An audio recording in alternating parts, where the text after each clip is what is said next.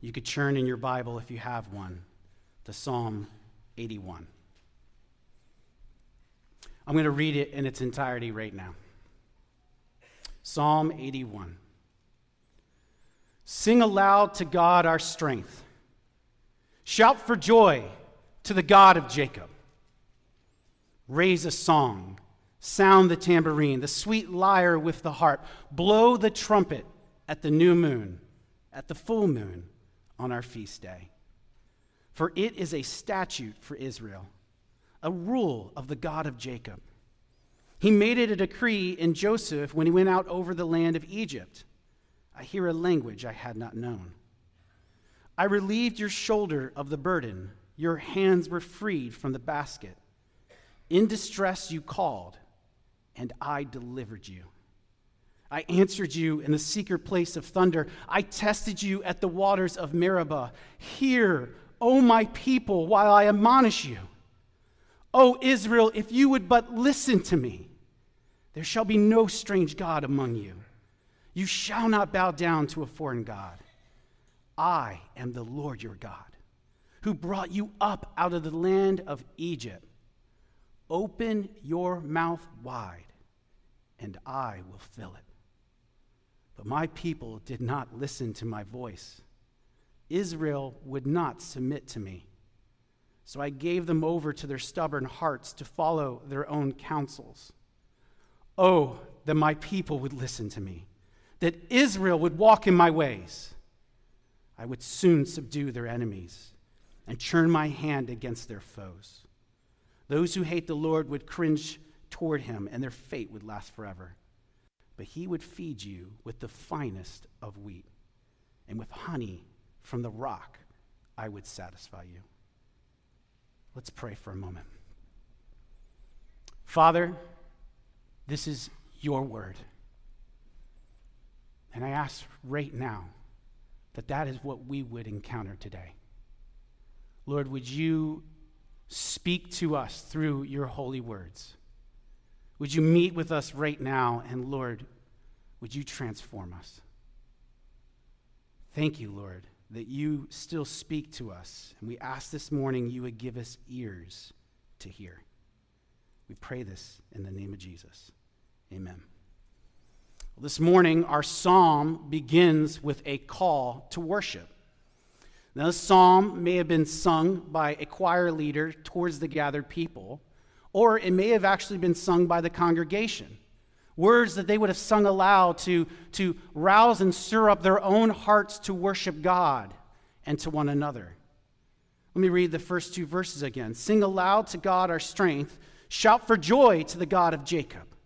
Raise a song, sound the tambourine, the sweet lyre with the harp. It is good for God's people to sing songs of praise. It is good. I want to point out a few quick things in these verses. We are to sing aloud. You might have encountered that this morning. If you're a guest, you might have been wondering as we're worshiping, we are singing together. This is not group karaoke. We are singing praise to our God. We're to sing aloud. We're, when we sing praise, we're not meant to be dispassionate, disinterested, and disengaged. This is a moment where we're called to be animated. And we are to shout. It says to shout for joy. We're to yell aloud. We are to raise and lift up a song. This is not quiet, it's loud, it's vocal. But I also want to point out the instruments here. It's not that we're to gather together and just shout for joy and lose our minds together in this cacophony of noise. It's that we are to sing songs to God. There are not random notes here, there is sweet music being played. And we are singing songs together, being led together to sing truths about our God. Now, I am blessed to hear from guests at times where they come and say, I love our time of worship and song in this church. And often, when they do, they, they bring up and talk about the musicians up here and how wonderful and talented they are. And that brings me much joy to hear. That is a good thing. The people who play music up here and, and lead us in praise, they're not like other bands. The purpose of a worship band is not to draw us into them or, or to stir us up into emotional frenzy to feel something. It's to direct our gaze to God and for our emotions to be affected by Him. And so they lead us, and, and they use the gifts that they, God has given them, and they also use the skill that they work hard at. And so we should encourage people who serve us in this way. But, friends, you know what I love hearing even more? When people say that they love the times of worship here on Sunday mornings because the people around them are worshiping. They, they hear other people raise up their voices. They, they hear shouts for joy. They, they see hands extended up in praise, bodies postured in worship. And I think it, that has an effect on us. The reality is, we could allow cynicism in our heart, and, and it could affect us in a way of just judging someone. But when we gather and want to draw near to God, and we want to sing praises to Him, I can't help but feel spurred on when I see those around me lifting their hands. Those around me who I know their lives and, and the situations they're going through because I live in community with them, when they sing trust in the Lord, strengthens my faith.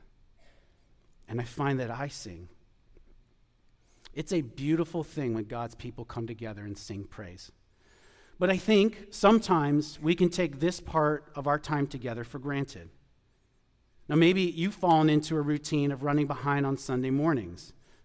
I'm not trying to bring a hammer right now. I'm just acknowledging that it happens, doesn't it? I've been there. And, and, and maybe you've fallen into that pattern. And, and by the time you make it into the service, we're two or even three songs in. Or maybe in the morning, your way of preparing for worship is to chug your choice of caffeine. Hey, I drink a lot of coffee. I'm not judging. But maybe you're counting on that caffeine to do its job and to create some fabricated joy. And the first and second song come, and you are listening, and then it kicks in on the final chorus of the third song, and you feel it. Thank you, Starbucks. Brothers and sisters, my friends, those who are here this morning, it matters that you are here. It matters that you're not only here in body, it matters that your soul and your heart are here. It matters that we sing together. And I'm not just saying that we get in here and we sing loudly and we fake it till we make it. I'm not saying that we do that. I'm saying, as our psalm in verse 2 says, these are shouts for joy towards our God. And that matters because I think it's what this psalm is after today. God doesn't want us to be a people who obey on the surface, but whose hearts are far from Him. He's after our hearts.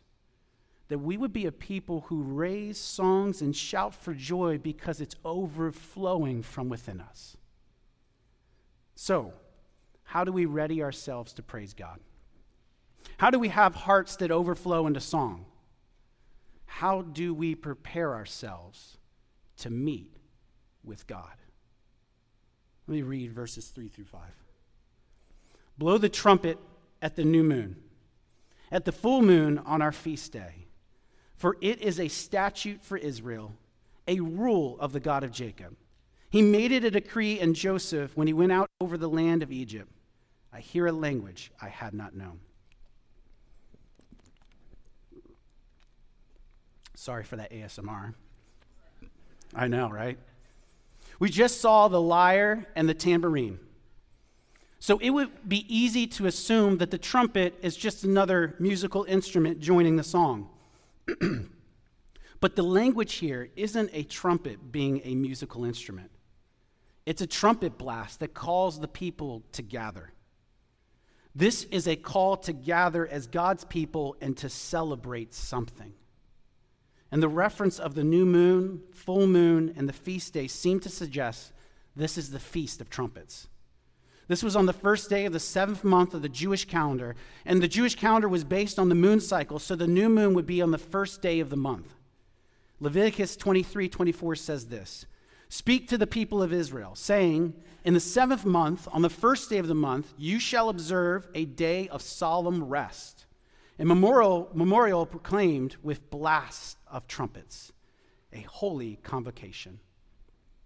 Convocation means a large assembly. The Feast of Trumpets was a breaking from normal activity a intentional time to slow down, to not work, and to prepare the people for what is soon to come. And something is soon to come. Because the seventh month on the Jewish calendar is very, very significant. And in just nine days, on the tenth day of the seventh month, the nation of Israel acknowledges their sins and their inability to cleanse themselves. It's the day of atonement. They are sin offerings. And then the high priest, after making sin offerings even for himself, takes goat and he places symbolically the sins of Israel onto the goat and sends it out into the wilderness. It's a literal scapegoat. So when the trumpet blasts on the Feast of Trumpets, it's a call to all of God's people to prepare to meet with God. Now, these verses say this was a statute, it says it's a rule, and it says it's a decree. Now, we already saw this in Leviticus 23 that it's a decree, a statute, a law. God says that you are to do this, my people. But I think there's something significant about the phrasing in verse 5. It says, He made it a decree when he went out over the land of Egypt. See, the Feast of Trumpets was declared as a statute in the law. But when God was passing over Egypt, he hadn't given the law yet. He was delivering his people from slavery. The law came after deliverance, which means the purpose of gathering together, praising God with shouts of joy, slowing down, and preparing to meet with God find their root not in the law, but in God's gracious act of deliverance. It's as if when God passed over Egypt, when he was delivering his people from slavery, he was proclaiming a decree that he would be their God and they would be his people. So, yes, when the trumpet blasts, the people are commanded by the law to gather and worship. But when God passed over Egypt and delivered his people from slavery, the people should have been compelled to worship and gather God for the rest of their lives because he is their deliverer. Let's look at verses 6 through 10. I relieved your shoulder of the burden. Your hands were freed from the basket. In distress you called, and I delivered you. I answered you in the secret place of thunder. I tested you at the waters of Meribah. Hear, O my people, while I admonish you. O Israel, if you would but listen to me, there shall be no strange God among you. You shall not bow down to a foreign God. I am the Lord your God who brought you up out of the land of Egypt. Open your mouth wide, and I will fill it. These verses are recounting the history of Israel as they're being delivered by God. As he heard their cries and, and pulled them out of slavery, he relieves their burdens and frees their hands. He answers in the secret place of thunder, which is reminiscent of the people trapped at the Red Sea. They cry out in great distress, and God parts the waters miraculously and rescues his people. He delivers them in a miraculous way. Now, the last part of verse 7 says that God tested them at the waters of Meribah. Number, Numbers 20 recounts how the people were thirsty at Meribah and they had no water. They rose up and they complained to Moses and they made accusations that Moses and God had taken them out of slavery only to kill them in the desert of thirst. God has Moses strike a large rock, and water flows abundantly out of it, providing for his people. And our psalm says this was a test. See, God had delivered the people out of slavery. He rescued them in a miraculous way at the Red Sea. He's provided manna uh, and uh, manna for them. And when the people found that they were thirsty, when they looked around and they were parched and they realized they had no way to provide for themselves, they turn on Moses and God. And they question God's goodness and his power. Now, we might be tempted to judge the Israelites. I mean, they had seen and experienced miraculous intervention. God had delivered them from slavery, He's provided for them. Why couldn't they just trust God this one more time? That can be my heart at times when I look at these scriptures. But isn't this often how we are? My oldest daughter, Margot, she had a medical test this past week. And for the past several weeks leading up to this test, we referred to it as Margot's test. We've actually been walking through this for about a year and a half as a family working with doctors and doing tests, trying to figure out something about my daughter's body. And this particular test this week, the results of what it could show had two very scary options of what could be going on. Now, I know you guys love my family and you love sweet Margot, who has never met a stranger in her life. Uh, I want you to know that she is okay and I thank you for being concerned. And she's aware that we go to doctors and have tests, and we're trying to figure something out, but she's young and not aware of what some of these tests could reveal. And so, if you have any questions on how you can further just care for our family or pray for me and my family and for my daughter, I would just ask that you, you come to me. I would love to talk to you about it. But as a parent, when your kid has a test, there's something terrifying about a medical test for kids, isn't there? The what ifs and the fears can spiral out of control. I found some days I felt peace, a peace that surpassed understanding. I, I knew that God was good and I trusted Him. And other mornings, the moment I woke up, I already had knots in my stomach, just with anxiety and what ifs. The morning of the test finally came, and I was praying about Margot's test, and I felt like the Lord gently told me that calling it Margot's test missed an important part of it. He was testing me too. Looking back on the past weeks, I can see times where I ate more food than I usually would. Times where I would play video games or watch a movie just to get through the hour moments where I was less patient and quicker to anger. Those were moments where instead of turning to God, I turned to lesser things. Moments where I abandoned trust and looked elsewhere. But I also fought to trust God these past few weeks. And I'm certain at times I honor God, and at other times I sinned in fear and disbelief. I prayed a lot. And there were often prayers of pleading and asking to lead my family well. I tried to lead Arden and my daughters not into fear, but instead towards faith and trust in God. How did I do these past several weeks? A complex, me- me- a complex mess, that sentence is a complex mess. A complex mess of faithfulness and faithlessness. But I'm so grateful that although we are faithless, our God remains faithful. I want to close the loop on this story. We got the results back, and the two scary options are off the table.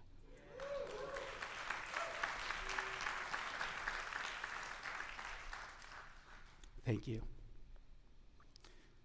Our God is gracious and compassionate slow to anger, and abounding in steadfast love. I don't believe God tests us in a vindictive or petty way.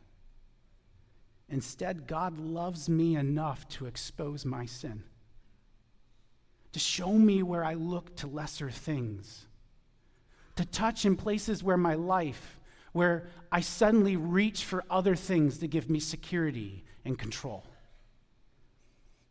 And he does that because he loves me. And this is what he did for the Israelites. Look at verses 8 through 10. Hear me as I admonish you, O Israel, if you would but listen to me.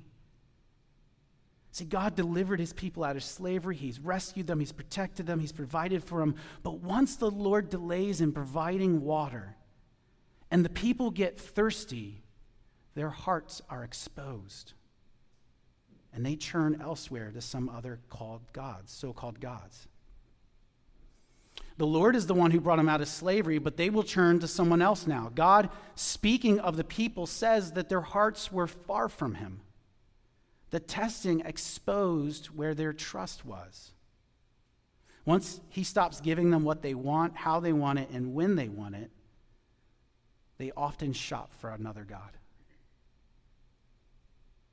These so called gods or idols gave them a sense of security, a sense of control.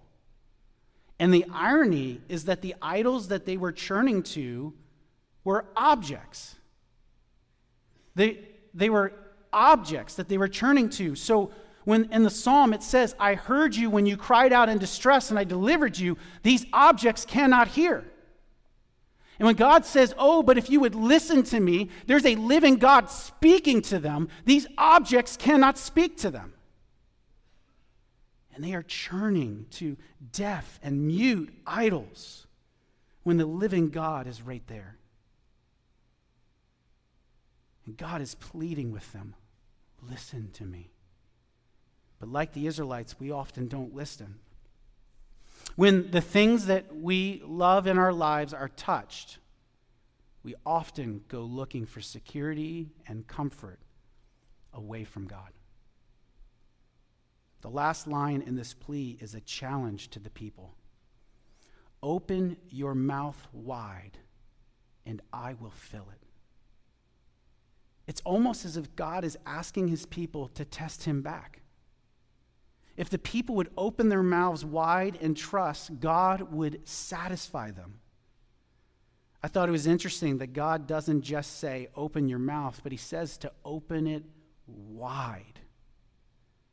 You know, as I read that, a story came to mind of my youngest daughter, Eloise. My wife this past week was trying to get Eloise's attention. She is a very active child, if you've seen her. The laughter means you have. And she is just squirming and everything, and she hasn't stepped into disobedience yet. She's just being rambunctious. But, but Arden says, Eloise. And Eloise looks at her. Here comes the moment of the test. Get your butt over here now. And Eloise locks eyes with Arden and she gets down on her butt and she starts scooting slowly over to her.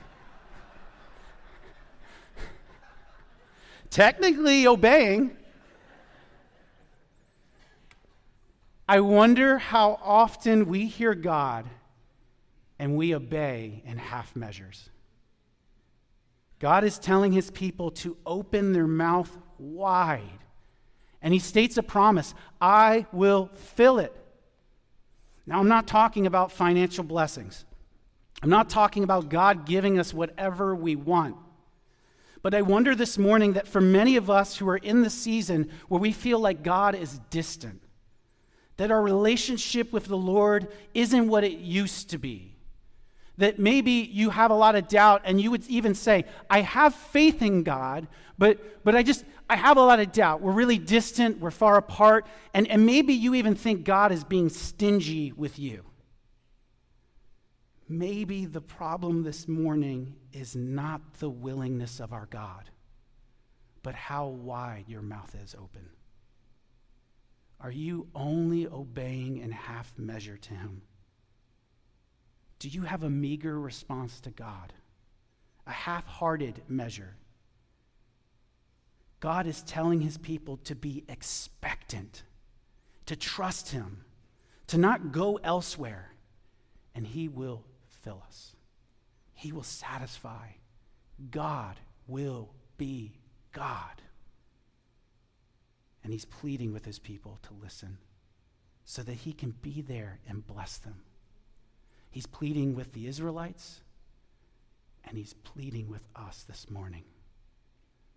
Will you listen to me? I want to bless you. How did his people respond? But my people did not listen to my voice. Israel would not submit to me. So I gave them over to their stubborn hearts to follow their own counsels. Oh, that my people would listen to me, that Israel would walk in my ways. I would soon subdue their enemies and turn my hand against their foes. Those who hate the Lord would cringe towards him, and their fate would last forever. But he would feed you with the finest of the wheat, and with honey from the rock I would satisfy you. They did not listen. They may have heard God's voice but they did not submit to God's voice. God wants his people to hear his voice and obey, and because they don't, God hands them over to their own stubborn hearts. Why? Because God wants to bless his people, but to do so when they are rejecting him would give them the false impression. They would believe that the lesser things they are turning to were working, that the idols they trust are coming through for them. And they would believe that Yahweh, God, doesn't care if they have divided allegiance. I am so thankful that God does not bless my sin. I'll say it again. I am so thankful that God does not bless my sin. Instead, he often frustrates. Sometimes I won't see it right away. I'll believe I'm doing just fine. God doesn't promise to give his people exactly what they want. And we shouldn't expect the same in our lives today. But God does promise to abundantly bless his people if they would only listen to him and walk in his ways. He says that he would subdue their enemies. He would satisfy their needs with the finest of wheat and honey. God doesn't want to give half measures of blessing. He wants to be there for his people. Now, I can't tell you this morning that if you would just submit to God, you'll get what you want. I wouldn't dare. But I can tell you that you will get God. And God is what you're looking for and all those other things. As much as we turn away followers of Christ and those who are not in Christ, as much as we look to other things to satisfy, what we're really looking for is God Himself. You will not find what you're looking for outside of Him. I remember a season in my early 20s when I had two idols. Now, not objects, but things that had my heart. One was my girlfriend at the time, not my wife and the other was a calling I felt to ministry. And I was certain that these two things were given to me by God and were good. Well, I, I would have said I was sure of that, but, but through circumstances, bad fruit, closed doors, and counsel from others, both of these things were being challenged in my life. It started to look like maybe God was trying to take both of these things away. And instead of listening to God, I closed my fingers around them. I did everything I could to protect these things in my life. I mean, I, I, I, bartered, I manipulated, I worked, I maneuvered to keep them secure. I ignored counsel from people I know loved me because I wanted these things. And God loved me enough to not bless my pursuit of these. Neither of them were wrong or sinful in themselves, but I had invested in them in a way that they became more precious to me than God Himself. I loved these more than I loved Him. So that even when it became clear to me that God was telling me to open my closed fists and trust Him, I ignored Him. I refused was shaking fists towards God, my posture of my life was, You can't take this from me. You can't. I won't let you. And God, in his deep and faithful love for me, began to peel back finger by finger. Breaking bone, dislocating joint. And over the next several years of my life, that relationship with that young lady became stale. Neither of us were growing in love of God. We were not being blessed. I was passed up for opportunities for ministry, pastor's college, and discipleship. Leaders didn't connect with me, and they connected with others. And I watched people who I discipled get opportunities that I was never given. God was pleading with me to listen and to submit, but I would not. It hurt. It was a painful season of my life. And over those years, my fingers splayed open, my grip broken. God took that relationship away. And He left the sense of calling to ministry in my now open hand.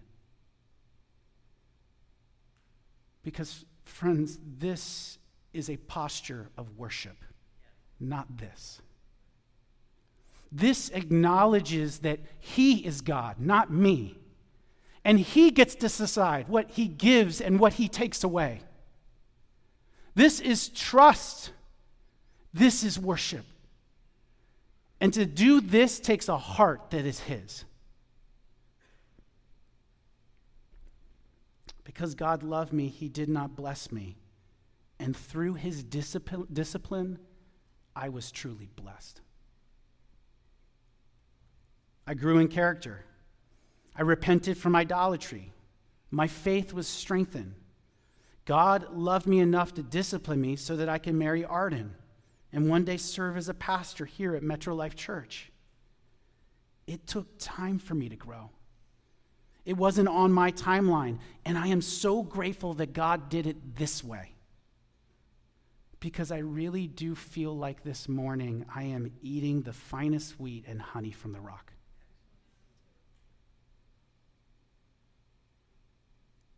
What are your hands closed around this morning? What is it that you won't open to trust God with? This psalm begs us the question this morning are we listening to God? And are you actually listening? You know, so common in our culture today is something they call phubbing. Has everyone heard that before? I hate that word. It's phone snubbing. Y'all are guilty. It's whenever you're around someone else and you look at your phone. Have you ever done that? Don't be a liar. I know you have. Have you ever done it to someone important in your life? Have anyone ever called you out on it? Whoo, that's a painful moment. It's the, it's the, are you listening to me? And, and you realize in that moment you don't know the last three sentences they said.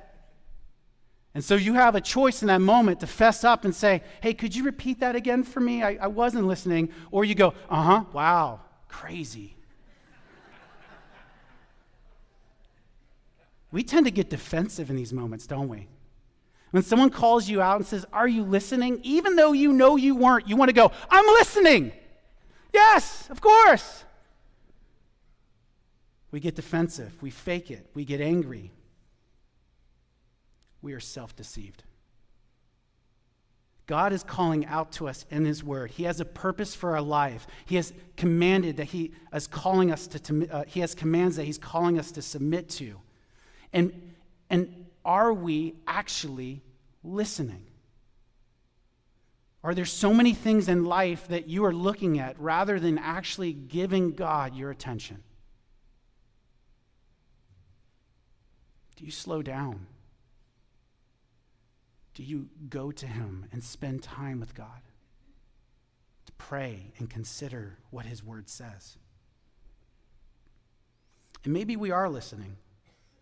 Maybe we do hear what He's saying, but we don't trust Him enough to really obey. So we'll give Him a little bit, but not all of it. Oh, friends. Open your mouth wide.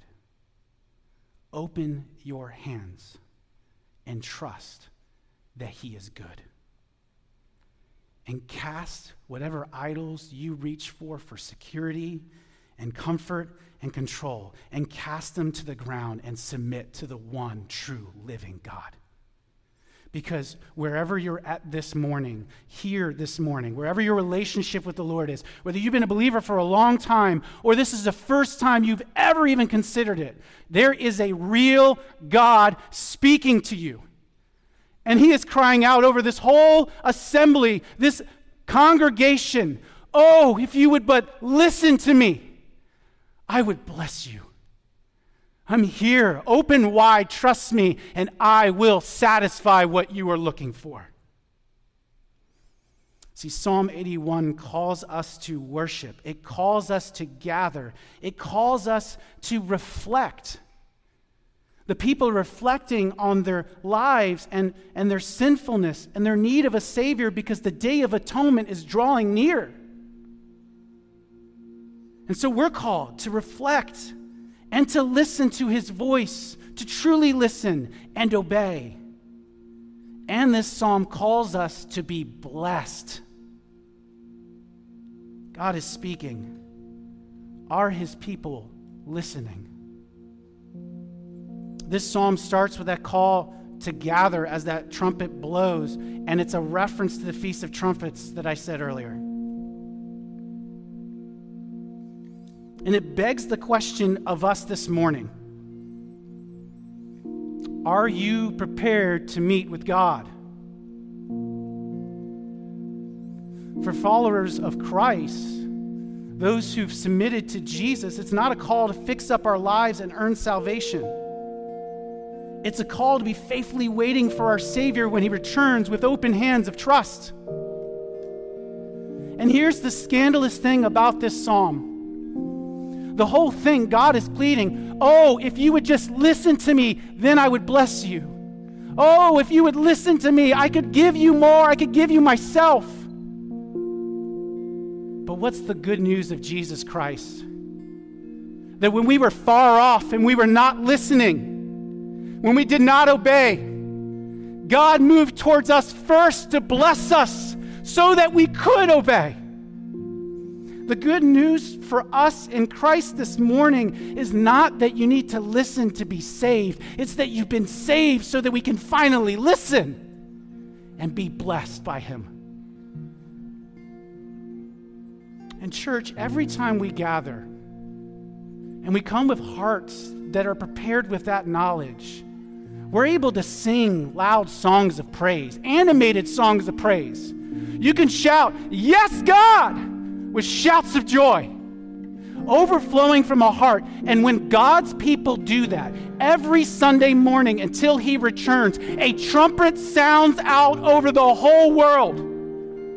That those who are far off from Christ hear the trumpet blast of God's people gathering, announcing the day of atonement is near. Are you ready to meet with God? And if you're not this morning, if you're one of those who are far off and you just hear a trumpet blast this morning, you look at the people around you, people who you may used to think, man, they're just crazy. But maybe today you're looking at their worship, you're looking at their lives, and you're saying, maybe they have something I don't. And if you hear that trumpet call this morning, oh, friend, reason why we can draw confidently to the Day of Atonement is because it's not a scapegoat on our behalf, but Jesus, the Son of God, took the sins of all those who placed faith in Him and He took it outside the camp and died on the cross. So our hope is in the Day of Atonement because it's been done for us. If you're not in Christ, you can trust Him right now Open your mouth wide. Let go of the idols you're holding on to of hands of trust, and He will bless you this morning with Himself. Oh, friends, we can trust this. Because one day 1 Thessalonians 4 16 through 18 says this For the Lord Himself will descend from heaven with a cry of command with the voice of an archangel and with the sound of the trumpet of God. And the dead in Christ will rise up first. Then those who are alive, who are left, will be caught up together with them in the clouds to meet the Lord in the air. And so we will always be with the Lord. Therefore, encourage one another with these words. Church, do you hear the trumpet? The Lord is coming soon. So let us be a people who trust.